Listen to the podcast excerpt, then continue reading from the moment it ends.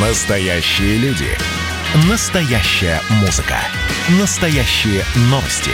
Радио «Комсомольская правда». Радио про настоящее.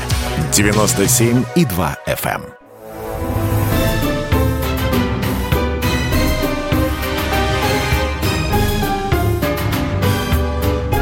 Предыстория. Мысли. Факты. Суждения. Говорим о трагической дате, которая произошла в 1918 году, ночь с 16 на 17 июля, когда решением Уральского совета рабочих, солдатских и крестьянских депутатов была убита царская семья.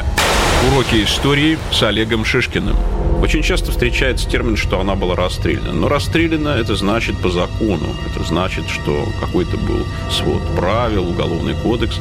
Конечно, никакого уголовного кодекса не могло быть, который позволил бы э, осуществить расстрел не только взрослых, но, например, даже детей, потому что это уже было за рамками добра и зла. Кроме всего прочего, конечно, после так называемого отречения царя, хотя процедуры отречения, собственно, не было, которое произошло, в общем-то, в первые дни февральской революции, э, возникла идея у Временного правительства осудить монарха, э, значит, сделать э, какое-то подобие суда. Была создана чрезвычайная следственная комиссия Временного правительства, которая подготавливала документы и вела, в общем-то, предварительное расследование. Хотя никакого процедурного права, вот даже такого, да, процессуального права для этого, в общем, не было, потому что все равно уголовное законодательство основывалось на, на том, что вообще-то царь, царь не подсуден, и даже родственники царя не подсудны, потому что целая глава была посвящена тому, что если кто-то из царских родственников, не дай бог, совершит преступление или будет участвовать в этом преступлении, то его судьей может быть сам царь. Конечно, э, как мог быть осужден царь? В общем, это, это было просто невозможно. Конечно, сама процедура э, убийства была определенным образом мрачной и иезуитской, потому что э, Юровский, который возглавлял, в общем-то, эту казнь, э, ну, собственно, убийство, да, я вот тоже говорю казнь, тоже не, могу никак привыкнуть, что это, в общем, э, такое регламентированное прямое убийство. Вот он, э, видимо, по прошлой своей профессии был фотографом, и вот, собственно, перед убийством он расставлял членов царской семьи самого Николая II, Александру Федоровну и их детей для того, чтобы был произведен вот этот страшный акт убийства. Из письма великой княжны Ольги Николаевны в 1918 году. Отец просил передать всем тем, кто ему остался предан, и тем, на кого они могут иметь влияние, чтобы они не мстили за него, так как он всех простил и за всех молится, чтобы не мстили за себя, и чтобы помнили, что то зло, которое сейчас в мире, будет еще сильнее, но что не зло победит зло, только любовь. И когда этот акт убийства произошел, то, конечно, э, в тех описаниях, которые были выпущены уже этими людьми потом, кстати, они были напечатаны, часть вообще, вообще выходила как некая форма даже определенного такого, как-то скажем, хвостовства, причастности к историческому событию.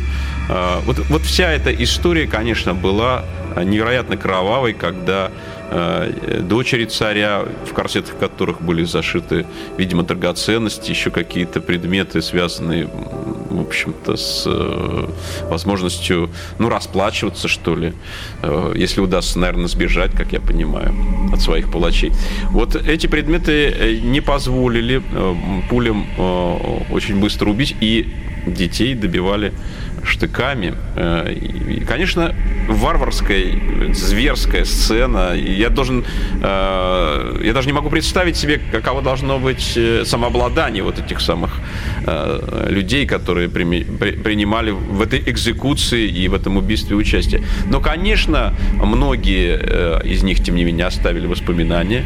Конечно, остались их вот какие-то как бы сказать, особые впечатления от случившегося. Потом они были ну, в разных музеях, кстати, зафиксированы, остались в виде каких-то дневников. И сегодня мы можем представить себе это событие. За рамками этого вопроса остается э, тема, а был ли Ленин извещен об этом событии, знал ли он об этом.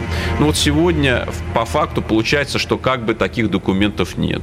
Но мы знаем из других э, историй, из истории, например, э, его вмешательства в посмертную, в предсмертную судьбу адмирала Колчака, что Ленин предлагал различного рода вот такого, и, такие вот изуитские ходы, да, ну, скажем, э, расстреляли, потому что приближались там отряды белых, или расстреляли, потому что спешили, или потому что, или даже вы не расстреляли, а кто-то расстрелял, и как он погиб, неизвестно. Была вот такая форма некой анонимности, которую предлагал Ленин э, тем же самым органам, э, допустим, в Иркутске, которые осуществили, значит, вот такого рода убийства произошло убийство царской семьи. Э, фактическая казнь, которая родила множество мифов. И вот эта казнь э, привела к тому, что стали появляться различного рода ну, грубо говоря, самозванцы. Э, и почему все-таки, почему все-таки они появились? Потому что формально, как бы это ведь казнь не была объявлена, да, не было, не было объявлено это убийство, оно как бы то ли произошло, то ли не произошло. Ходили всевозможного рода легенды, которые распускали, собственно, и большевики, что якобы царь где-то сел там на аэроплан и улетел чуть ли не в Тибет, и теперь его найти будет очень невозможно. Но это была попытка замести следы, чтобы потом, если появятся какие-то, вот, скажем, органы у, у белой, у белой э, армии, вот чтобы они не, не смогли найти этих следов, чтобы они не нашли Ганину яму, чтобы они ничего не могли узнать из того, что там происходило в этом самом э, доме Ипатьева. Вот.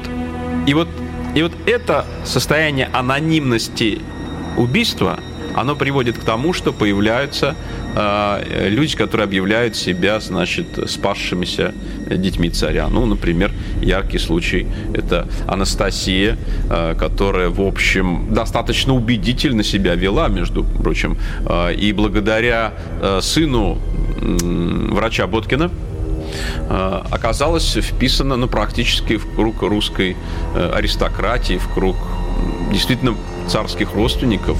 И вот это э, производит сильное впечатление. Значит, у нее была какая-то определенная подготовка. Хотя, конечно, потом, когда происходила генетическая экспертиза, было доказано, что она, конечно, никакого отношения к царским родственникам не имела. Но это произошло уже, по-моему, в 90-е э, даже годы, то есть относительно недавно. А, был еще и царевич якобы спасшийся. И с ним оказалась история все-таки проще, потому что все-таки э, он не смог себя достойно, так же достойно вести себя, как эта самая Анастасия, как псевдоанастасия. Э, кстати, история об Анастасии породил даже голливудский мультфильм с участием Распутина и этой Анастасии. В общем-то, этот миф оказался очень востребован не только, скажем так, национальным сознанием или сознанием эмиграции, а он стал иметь какой-то э, какой-то характер вот такого вот э, элемента поп-культуры Запада. Действительно, это парадоксальный момент, что якобы Николай II спасся, и вот так как он был действительно очень похож на Георга V, он, значит, вот и есть этот Георг V. И, а что значит Георг V настоящий погиб, э, значит, в Ипатьевском доме? Вот эта позиция не выдерживает никакой критики, потому что, э, собственно, ну чего тут э, доказывать? Все-таки это были разные люди. Ко всему прочему, английский язык, ну, наверняка бы эм, все-таки был у Николая II не, не таким, каким он был у реального порождения англичанина Георга V. Но не в этом, в общем-то, дело. Важно то, что э, кто-то пытается, например, какой-то своей, знаете, такой прихоти лихой изменить э, ход истории, да, или в пику э, общественному мнению выдать некий миф, который он сам там родил, как некую данность. Нет, к сожалению, э, монарх погиб. И, и это мы точно знаем, потому что происходила генетическая экспертиза. Генетическая экспертиза происходила благодаря тому, что вообще-то кровь царя хранилась на платке, который когда-то значит, окровавленный платок, который был, собственно, следствием травмы, которая была получена им во время путешествия в Японию. На него напал, значит, японский какой-то самурай или полицейский, кстати, который охранял это шествие, церемонию встреч, церемонию, связанную с царем. И вот благодаря этой крови, а также, естественно, с лечению ее с останками членов царской фамилии, которые были обнаружены в Ганиной яме, а также с помощью генетического сопоставления с генетическим материалом, полученным от других царских родственников, еще живущих, да, было доказано, что все-таки все эти люди имеют э, между собой родственные отношения, что, э, значит, э, существует там более старше. Конечно, в первый раз не удалось найти действительно части наследника, но они были найдены позже. Все-таки Николай Второй – это миропомазанник. А, миропомазание было священной церемонией, которая проводилась в момент коронации в Успенском соборе Кремля, когда а, русский монарх, ну, момент своего, собственно, миропомазания подходил к святым а, вратам Успенского собора, оттуда выходил митрополит и святым миром проводил вот это миропомазание. И в этот момент царь земной встречал царя небесного, э, повелителя этого мира и всех последующих, вечно торжествующего светоча христианства. Это был очень важный момент, поэтому поверить в то, что убит миропомазанник, само по себе было, не, было просто, просто шоковым моментом. Да, убит миропомазанник, причем убит, и никто ничего не смог сделать. Конечно, э, реакция могла быть на это как форма некой психологической защиты. И в 2018 году она, она вполне себе понятна. И я думаю, что эту карту, конечно, разыграли и большевики тоже, а, потому что они как бы скрыли свое участие. Им не хотелось, а, тем не менее, чтобы э, это все каким-то образом засветилось. Надо было сказать, что где-то что-то, кто-то куда-то убежал, а, а теперь скрываются. И народное сознание, э, конечно, создавало свои мифы, Э, обменять в этом людей, наверное, тогда было бы, наверное, неправильным. Но сегодня, когда все э, позиции ясны, когда были проведены множество экспертиз, когда найдена Ганина яма, в общем-то, делать это, мне кажется, уже и не нужно, да и бессмысленно.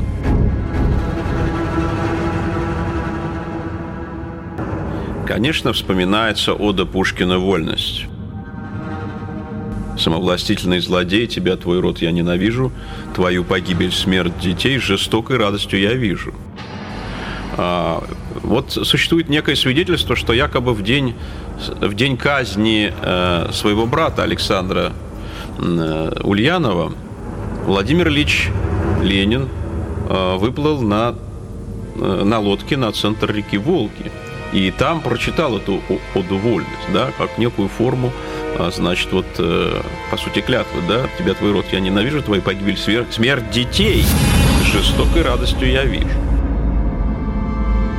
Да, действительно, в истории Рюриковичей, в истории Романовых были драматичные случаи.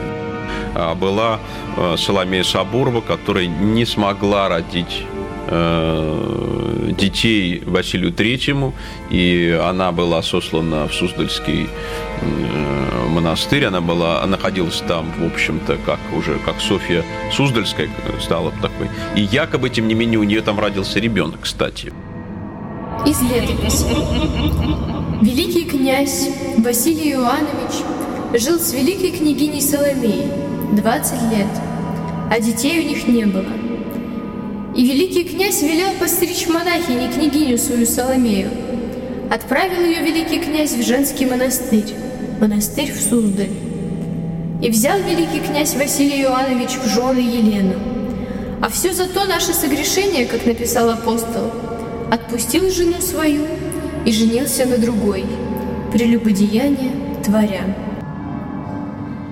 И до сих пор вставал вопрос, тот ли это ребенок, не тот ли это ребенок. Ну, было все-таки ясно, что все-таки это не ребенок, э, не, не ребенок Сабуровой, не ребенок э, Василия Третьего. Но для русских царей тема наследника была очень важна. И, конечно, если такого наследника не было, то вот э, самые жесткие были варианты развития этих событий.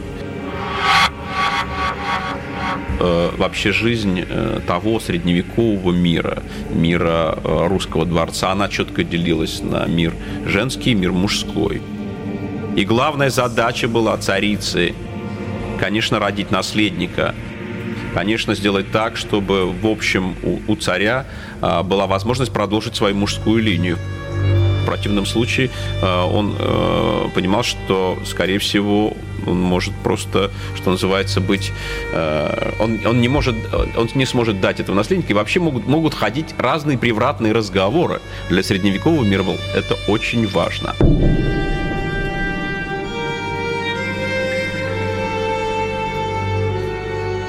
А ему нужно было иметь официального, официального наследника. Он не мог родить, например, то есть не мог родиться, что называется, незаконно рожденный сын, если нету, если нету даже и законно рожденного. То есть это вообще было бы за гранью э, добра и зла. Поэтому, конечно, э, царь Василий III, это будущий отец э, Ивана Грозного, он, конечно, обратился к такой необычной жесткой процедуре, как высылка жены, как, в общем-то, пострижение ее в монахини и увоз ее в Суздаль. В Суздале находилась царская э, такая, в общем-то, резиденция э, вне московская, где, собственно, она и должна была провести свои оставшиеся дни. Но потом вот родилась идея о том, что якобы Некоторые говорят, что не якобы, что и это было, и это было в действительности. Ну, кстати, в Суздальском музее висят э, эти самые в экспозиции вещи якобы рожденного царевича.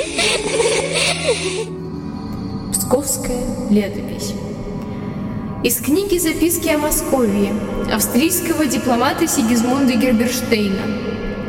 Во время нашего тогдашнего пребывания в Москве некоторые клятвенно утверждали – что Соломея родила сына по имени Георгий, но никому не пожелала показать ребенка. Мало того, когда к ней были присланы некие лица для расследования истины, она, говорят, ответила им, что они недостойны видеть ребенка, а когда он облечется в величие свое, то отомстит за обиду матери. Некоторые же упорно отрицали, что она родила. Итак, молва гласит об этом происшествии двояко. Конечно, протесты Соломеи Сабуровой, э, и, наверное, не протесты, а даже и ругань, что, в общем, было понятно. Э, вот эти протесты, вот эта ругань, э, все это имело место быть. Но мы должны с вами представить ситуацию, когда вот женщина была царицей, да, вот она была у трона, вот она была второй половиной э, вот этой действующей системы э, царской, и вдруг она становится, ну, хоть и, что называется, э, аристократкой, но монахиней. Она продолжает оставаться, значит, аристократкой, но монахиней. По сути, это оформление развода, да? Оформление развода, где главной причиной является то, что она не дала наследника. А, даже вот попытка, которая все-таки была предпринята Соломеей Сабуровой, все-таки инспирировать историю о рождении ребенка, а, в развитии превращается в то, что как будто бы этот ребенок каким-то образом бежал в какие-то дикие леса, стал там, значит, этим разбойником Кудеяром, а, и этот Кудеяр потом много лиха разного натворил. А, это такая форма, да, действительно, воздаяния мести. Вот вы меня не приняли как э, как нас, как, как царицу, а я, тем не менее, родила вот такого ребенка. И вот в этом э, народном сознании э, тема мести присутствует. Да, воздаяние, да, вот должно случиться, да, вот для царской семьи это будет большая проблема, если э, царский ребенок, царский реальный наследник окажется за рамками вот этого процесса, скажем так, интронизации. И тогда уж он может потребовать все, что угодно и творить любое зло, которое ему только вот покажется возможным. Но вот тема жертвы этого ребенка и разговор о том, связано ли это с той жертвой, реальной жертвой, которая произошла в э, Ипатьевском доме, в подвалах Ипатьевского дома, то есть с убийством царевича Алексея. Э, конечно, в народном сознании она связывалась. А вот. Но был еще и царевич Дмитрий, малолетний царевич Дмитрий, который, в общем, э, был вывезен в город Углич, э, где находился там под присмотром. И, собственно, э, однажды с этим царевичем Дмитрием произошло невероятное событие. Он погиб. Вот тут, кстати, начинаются две версии. Первая версия связана с тем, что, возможно, он погиб от подучей, когда играл в напильничке. Да, в ножички играл он там. Вот. А, а другая версия гласит, что все-таки нет, он был э, убит близкими Борису Годунову людьми для того, чтобы Борис Годунов мог претендовать на трон э, Московского царства, для того, чтобы он осуществил себя как некий русский монарх. Вокруг этой смерти или убийства была создана целая вот такая легендарная история – в результате которой появился самозванец Гришка Отрепьев, который называл себя царевичем Дмитрием, спасшимся во время вот этого э, углического события, что якобы его подменила нянька, а там, значит, вообще-то был другой, и нянькин сын погиб, а вот он, значит, все-таки он прибежал э, в Польшу, и потом из Польши двинулся с армией. У него появились отношения с дочерью Э, польского военачальника с Мариной Мнишек. И, собственно, он прошел процедуру интернизации, потому что какое-то время он ведь находился в Москве, когда он ее захватил, когда он, собственно, расправился с э, семьей э, Годунова.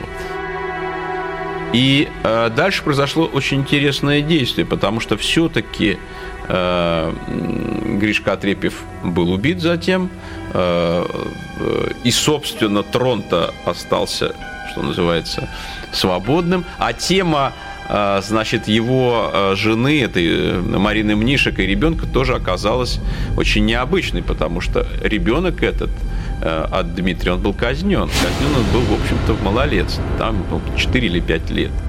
Да, произошла такая вещь, что было принято решение, в общем-то, повесить сына Лжедмитрия и Марины Мнишек, и, собственно, пятилетний ребенок а, прошел вот эту вот э, казнь. Хотя мог ли он быть виновен вообще в том, что произошло? Наверное, нет. Но, но тогда возникал другой вопрос в, в таком, в династийном плане. А вот, значит, тогда возникала новая линия. Эти люди будут претендовать на то, чтобы захватить эту власть. Вообще тема власти в России всегда стояла очень остро.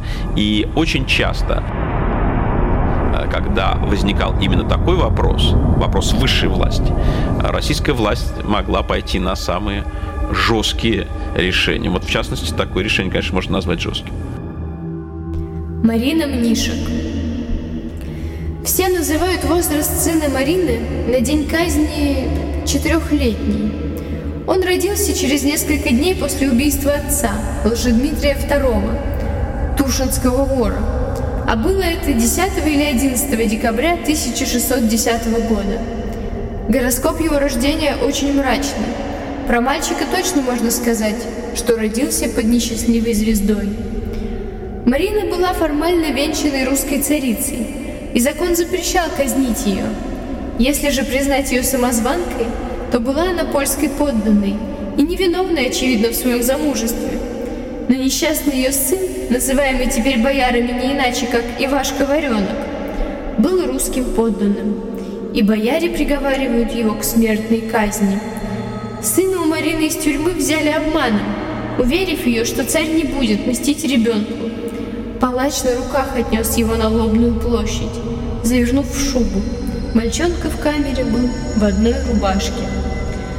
Известно, что русский посол в Речи Посполитой в конце декабря 1614 или января 1615 года оправдывался перед поляками за смерть Марины словами «А Маринка на Москве от болезни и тоски по своей воле умерла» возникает в народном сознании тема тоже какого-то воздаяния, какой-то мести. И вот, этот, и вот эта месть будет, в общем, как будто бы лежать на дальнейших правящих э, царских родах, на э, роде Романов. Хотя, хотя тут все не так просто, не так однозначно. Да, началось со смерти одного младенца, закончилось смертью э, другого дитя, да. По преданию, Марина Мнишек, узнав о казни сына, прокляла весь род Романовых и заявила, что ни один из них не умрет своей смертью, что в их семьях не прекратятся преступления, пока династия не угаснет. О смерти Марины в тюрьме ходили разные слухи.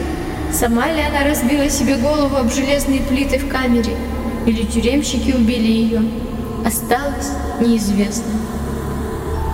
В народном сознании это все скрепляется. Но мы должны понимать, что существует мифология, которая очень важна, кстати, для народа, которая очень важна для действующей политики и которая не важна для истории, потому что для истории важны факты. Вот. Вот такой связи в историческом смысле мы не видим. Но в художественном, наверное, да, тема невинно убиенного дитя, слезы ребенка, э, значит, о которой пишет Достоевский. Вот это все для народного сознания, для русского сознания очень важная тема.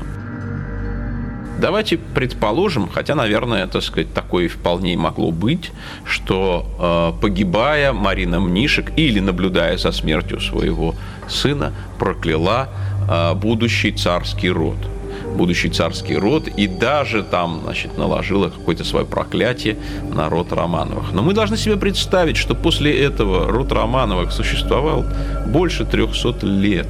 Поэтому это пророчество, скорее всего, а, выглядело таким, скажем, скажем мифологемным и практически несбыточным, потому что приходили новые цари.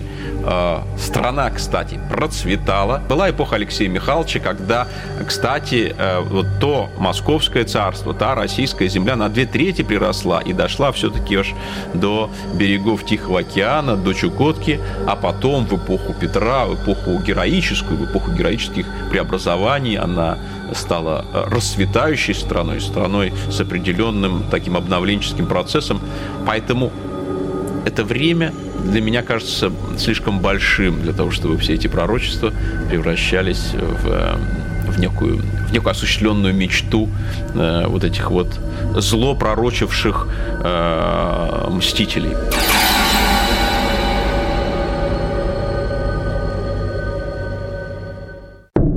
Еще один персонаж из «Мстителей» – это Евдокия Лопухина, это жена Петра I из очень важного рода Лопухиных. И надо сказать, что при ее жизни ее родственники имели влияние и на нее, а через нее на царя. И Петра I это очень сильно раздражало. Из писем Евдокии Лопухиной Петру Первому. «Здравствуй, свет мой, на множество лет. Просим милости, пожалуй, государь, буди к нам, не замешков. А я при милости матушкиной жива. Женишка твоя Дунька челом бьет.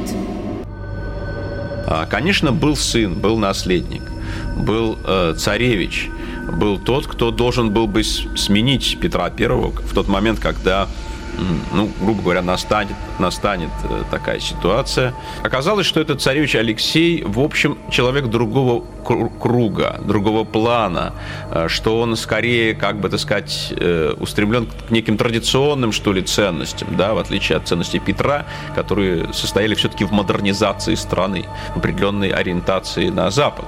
И Петр достаточно круто повел себя с сыном, потому что он подозревал его, и, думаю, не беспочвенно, в том, что вокруг него плетутся заговоры и интриги против того курса, э, того, курса модернизации, который повел Петр, и вообще-то лично против него, э, против него даже физически. Конечно, расправа это была жестокая, он был задушен подушками, э, задушен конкретно Меньшиковым, вот, и все это тоже приобретало драматический контекст. Петр в момент вступления в брак с э, Евдокией Лопухиной – это один человек – а через некоторое время он уже совершенно другой. Э, он понимает, что он не может жить в мире вот таких вот, ну, скажем, патриархальных ценностей э, которые были связаны с его супругой. Он не может жить в мире, э, в котором есть очень влиятельная семья Лопухиных, которые делают ее своим орудием в взаимоотношениях, с Петром, и которые, в общем-то, ведут какую-то свою политику. А вот э, Петр с точки зрения власти был, был настолько ревнив, что никакого такого постороннего влияния он терпеть не мог. И, конечно, Лопухина э, должна была Э, что называется, оказаться за бортом. К тому же у него же начались романные отношения с Анной Монс. У него были женщины и другие, и он вообще-то не терпел, если кто-то в чем-то ему перечил. Поэтому все вот эти э, психические срывы Лопухиной для него были скорее раздражительным моментом. Ее путь в монастырь в Суздале был неизбежен Это было следствие того, что такая женщина, а, женщина из традиционного мира, ему была уже больше не нужна. Из истории о царе Петре Алексеевиче. И была принцесса лицом красивая, только ума среднего, и нравом не подходящая к своему супругу, отчего все счастье свое потеряла и весь род свой сгубила.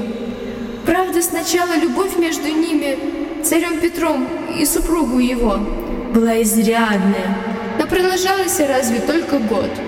Но потом пресеклась. К тому же царица Наталья Кирилловна невестку свою возненавидела и желала больше видеть с мужем ее в несогласии, нежели в любви. И так дошло до конца такого, что от всего супружества последовали в государстве российском великие дела, которые были уже явны на весь свет. Она родила наследника, хорошо будем считать, что это так.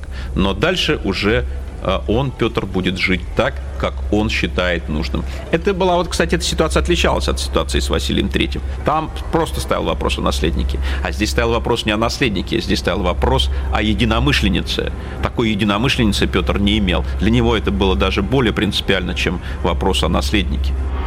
Конечно, изгнание жены изгнание своей законной жены а, Евдокии Лопухиной, с одной стороны. С другой стороны, то, что Петр на некоторое время выехал из страны и участвовал в Великом посольстве, которое ездило по Европе и даже побывало в Англии, привело к э, мифологеме, народной мифологеме, что, возможно, Петра подменили. В какой-то момент его подменили.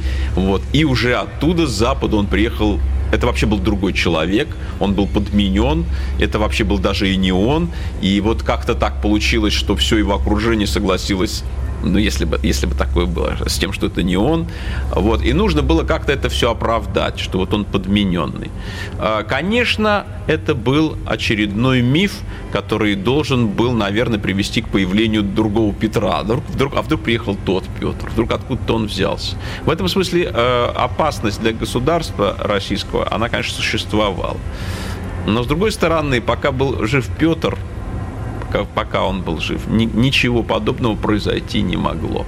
Но в одном, в одном этот миф был прав. Конечно, Петр вернулся э, в Россию совершенно другим, интеллектуально и идейно устремленным человеком. Туда он поехал, наверное, за какими-то технологиями, за какими-то своими, э, значит, так сказать, предположениями, а вернулся оттуда он еще более окрепшим в своих идеях реформатором Э, России, человеком, который не просто рубил окно на Запад, который хотел привнести новую струю жизни в государстве, сделать его неуязвимым для Европы. Убийство Алексея, убийство, э, в котором э, обвиняют Петра и, наверное, обвиняют по-настоящему, это вопрос прежде всего о том, а куда пойдет после смерти Петра та Россия, которую он сделал. Если она вернется в прошлое, если она вернется в эпоху его, а, значит, э, предшественников и в эпоху его отца, конечно, это будет означать то, что все усилия Петра пошли прахом. 18 а, век и 20 и 19 век – это век борьбы за наследие Петра. Поэтому на памятнике Фальконе написано Петру Первому от Екатерины II простить вот то, что будет сдвинут этот государственный корабль, к которому он положил столько сил, он будет сдвинут совершенно в другом направлении, он не мог, и он предвидел, что, скорее всего, так оно и произойдет, если власть окажется в руках у Алексея, потому что этот человек был совершенно другой, он был более патриархальный, а Петр ведь сделал себя понтификом Максимусом, да, он действительно сделал себя человеком равным э, в каком-то смысле им, императором римским, да, понтификом, это же верховный жрец.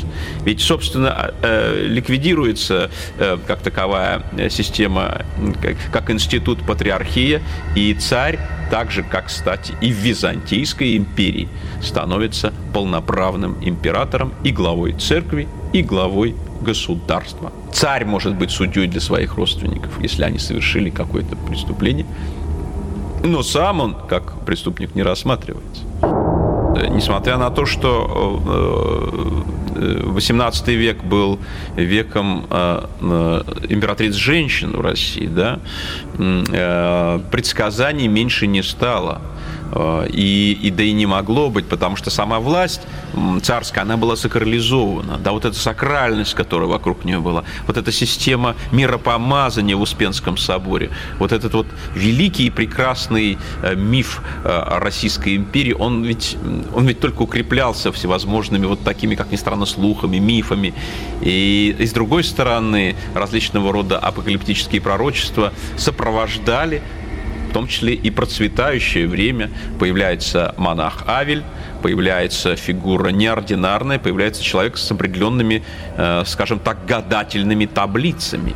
Когда мы говорим о пророчествах Авеля, то мы должны понимать, что главный смысл его пророчества, пророчества заключается в том, что он предрекает конец э, монархии, предрекает конец царского рода. А так как царский род является ну, и род прямых царей, да, то есть те, которые идут по той самой э, мужской линии, э, царский род является родом миропомазанников, то он ведь предрекает э, гибель людям, которые находятся в определенной связи с э, высшим существом, с Богом, да, и, конечно, это является, эти, все эти заявления э, в любом случае будут конфликтными. Он пророчил гибель царскому роду, и эта гибель царского рода, в конце концов, состоялась. Мы знаем, что она была осуществлена вот таким драматическим способом в ночь 16 на 17 июля.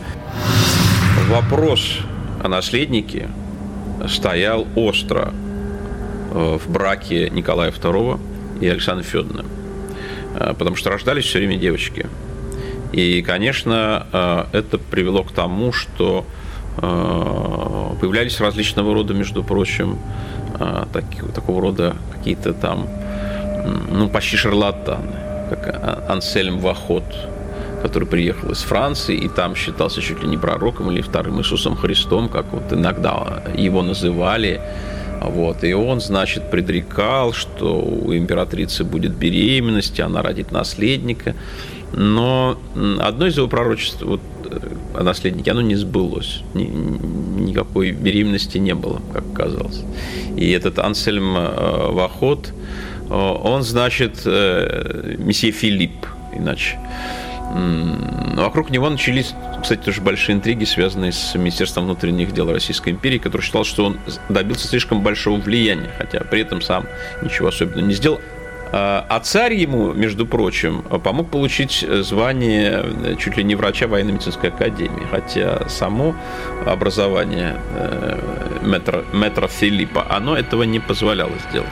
Но метр Филипп говорил, кстати, что вот я, наверное, а, вот э, даже если я буду отлучен, даже если я уеду во Францию, у вас появится новый святой который вам поможет в жизни. Как ни странно, вот это пророчество сбылось, да, появился э, Григорий Ефимович Распутин, который стал вот такой опорой семейной. С другой стороны, родился и наследник что было очень желательно. Правда, действительно, он был отягощен э, темой гемофилии. Вообще-то этим вопросом занимались генетики. Э, части мужчин она передавалась, части нет. Но если она возникала, конечно, это приводило к печальным последствиям. Потому что, вот, э, по-моему, в Гессенской династии был такой случай, когда один э, наследник-то, э, ребенок, в общем-то, сидел чуть ли не на подоконнике на первом этаже и просто упал а у него была гемофилия. И вот у него просто ушиб произошел, от которого нормальный ребенок, в общем-то, быстро бы очухался, ничего особенного не было. Да и само падение там, ну что там, ну с высоты полметра, э, ничего бы не привело. Но ведь у него, э, значит, э, был удар, да? Во время этого удара началось кровоизлияние, ну там вот под кожей. Остановить это кровоизлияние было невозможно, и он умер. Если мы говорим про битву за наследника, а, а рядом, да, допустим, есть еще и, и э, молодые царевны, то вопрос тут ведь очень простой для Российской империи. Почему он стал таким драматичным? Ведь когда происходила эпоха русских императриц в XVIII веке, и, и когда, происходило, э, когда происходили события, связанные с воцарением Екатерины II, был человек, который был очень обижен на свою мать этим человеком был будущий император Павел I. И в новом э, законодательстве, в новых законах Российской империи, э, уже после смерти своей матери, уже воцарение на престоле, он заявляет о том, что русским царем, русским монархом может быть только мужчина – может быть только мужчина, и он может быть э, полноценно правящим. Он хотел исключить в будущем те случаи, когда, значит, за императрицей э, стоят какие-то другие люди, и она сама может стать правящей. Как это произошло после смерти э, Петра III. Вот это было исключено. Поэтому по действующему закону, а он не был изменен, происходило так – только мужчина. А можно ли вообще было какими-то медицинскими способами или не медицинскими способами останавливать вот эти кровотечения, да, останавливать вот эту гемофилию? Вот оказалось, что такой человек был. Этим человеком был Григорий Распутин.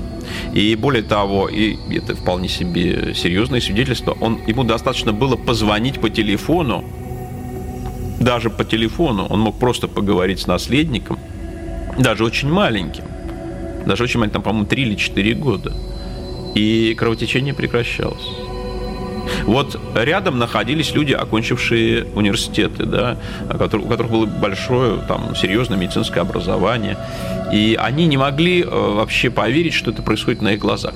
Но, видимо, у Распутина, я считаю, что это вполне возможно, у него был, он был очень сильным вот таким сугестологом, да, народным. Он был сенситивом очень сильным, да, который мог с помощью вот своей сугестии, своего гипнотического дара э, делать какие-то невероятные вещи. Да, он был этим одарен. У него это вот от природы было. Отчасти он этому и учился. Был такой грек Папнадата, который жил в Санкт-Петербурге. Сам он был, по-моему, из Самары. И за ним следило Министерство внутренних дел, потому что к нему э, каким-то приемом ходил учиться Распутин. Он жил недалеко, по-моему, от порта в э, Петербурге. Вот. И э, Распутин, да, еще чего-то, его чему-то там доучился. Но он был и от природы. Грубо говоря, если вы от природы этим не обладаете, то и доучиться вы потом не сможете. Да? Конечно, тема престола наследия престола наследия по мужской линии э, была очень важна для э, русских царей, для русских монархов, вообще для, для империи.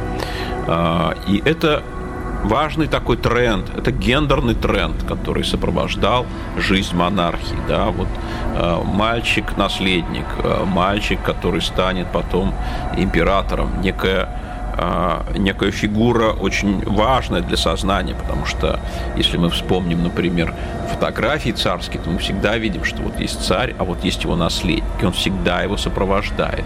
Он всегда является э, вторым номером, да, но он как будто бы в момент, если что-то случится с царем, он его заменит.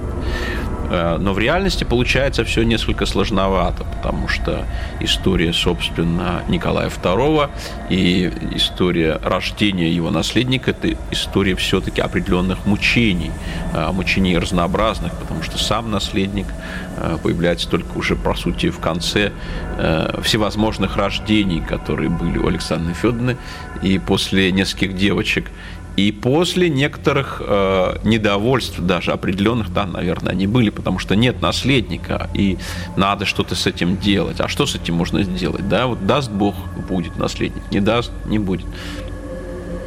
Конечно, э, само рождение Алексея который приобрел все-таки качества, связанные с гемофилией, с болезненными состояниями, оно уже порождало ощущение, что у него будут серьезные проблемы в будущем. У него будут эти травмы, эти травмы могут привести к неостанавливаемой кровопотере, вообще к полной смерти. И вокруг этого, конечно, велась определенная а, политика даже – потому что ну, что такое кровь? Кровь это сакрум, это сакральное вещество, да, а тут еще и царская кровь, которая уж тем более сакральна. И, конечно, такой ребенок выглядел некой жертвенной фигурой э, такого большого политического процесса. Он не мог быть инвалидом, он не мог даже иметь право на такую инвалидность, потому что он должен был э, продолжить этот род, он должен был дать монархии естественное ощущение спокойствия и дальнейшего плавного развития вот этого государственного курса. Но по сути получалось, что все-таки вот, это, вот эта степень опасности, она серьезно присутствовала. Но как мы видим, в реальности погибает-то он не от гемофилии, а он погибает от большевистской пули. И вот это, конечно, и есть исторический урок. Он выжил Э, вопреки событиям э, обычной бытовой жизни, но не выжил, потому что события политической жизни не дали ему для этого никакого шанса. Конечно, э, образ царя – это иной образ, чем образ, скажем, там, премьер-министра или президента, потому что они являются частью демократического процесса, они являются выборными людьми. Царь, он царь милостью Божией, царь, он миропомазанник – он тот, кто встречается с э, высшей силой, с повелителем этого мира и всех последующих момент коронации у святых врат э, Успенского собора. Конечно, смерть царской семьи, э, убийство этих людей – это определенный этап. И это событие как моральное, как нравственное, так оно и историческое. Потому что э, власти большевиков – Э, нужно было устранить очевидного конкурента за эту власть. А его можно было устранить только физически. Э, потом, правда, возникла тема устранения еще каких-то дополнительных моментов. Ну, например, при Сталине было разобрано Красное крыльцо, которое э, из Горновитой палаты ведет, собственно, на Соборную площадь. А, почему было разобрано Красное крыльцо? Потому что на Красное крыльцо во время церемонии Э, коронации во время венчания на царство, ну, один из эпизодов выходил монарх, э, новоиспеченный монарх, и кланялся, собственно, народу. На Соборной площади его народ встречал овациями.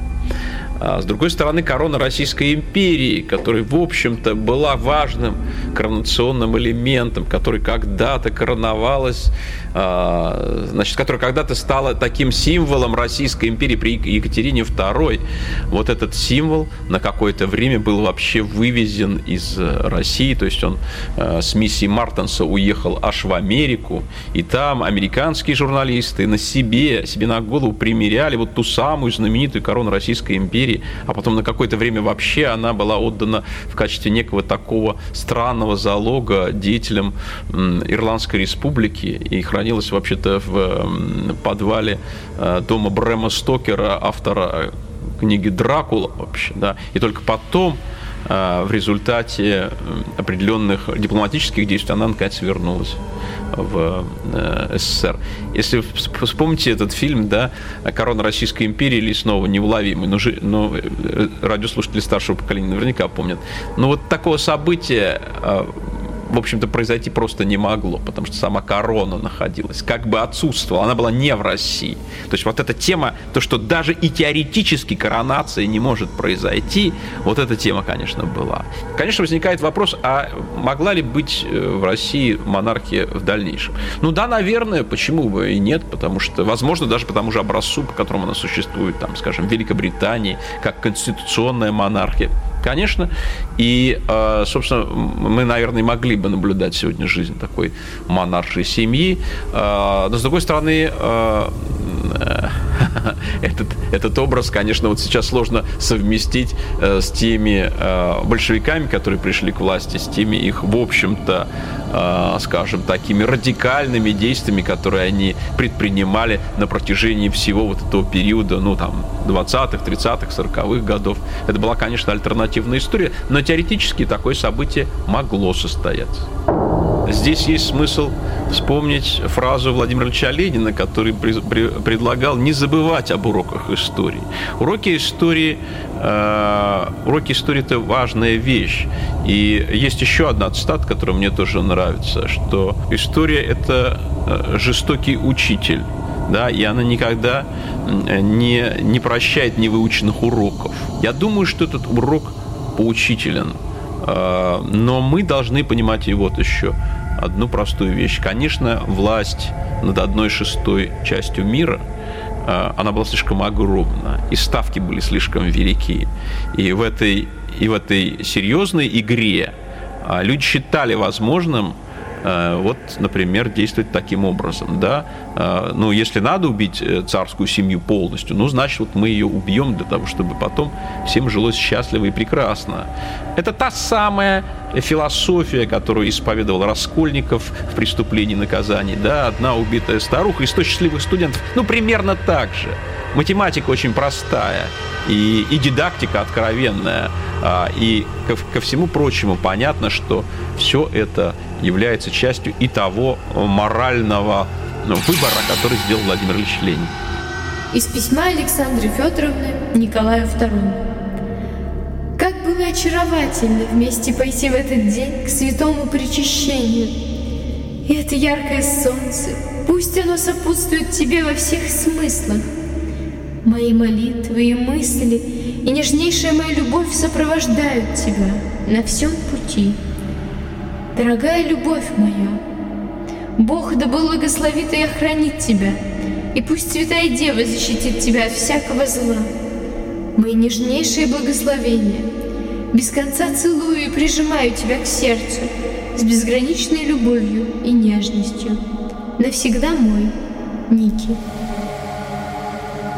Уроки истории с Олегом Шишкиным.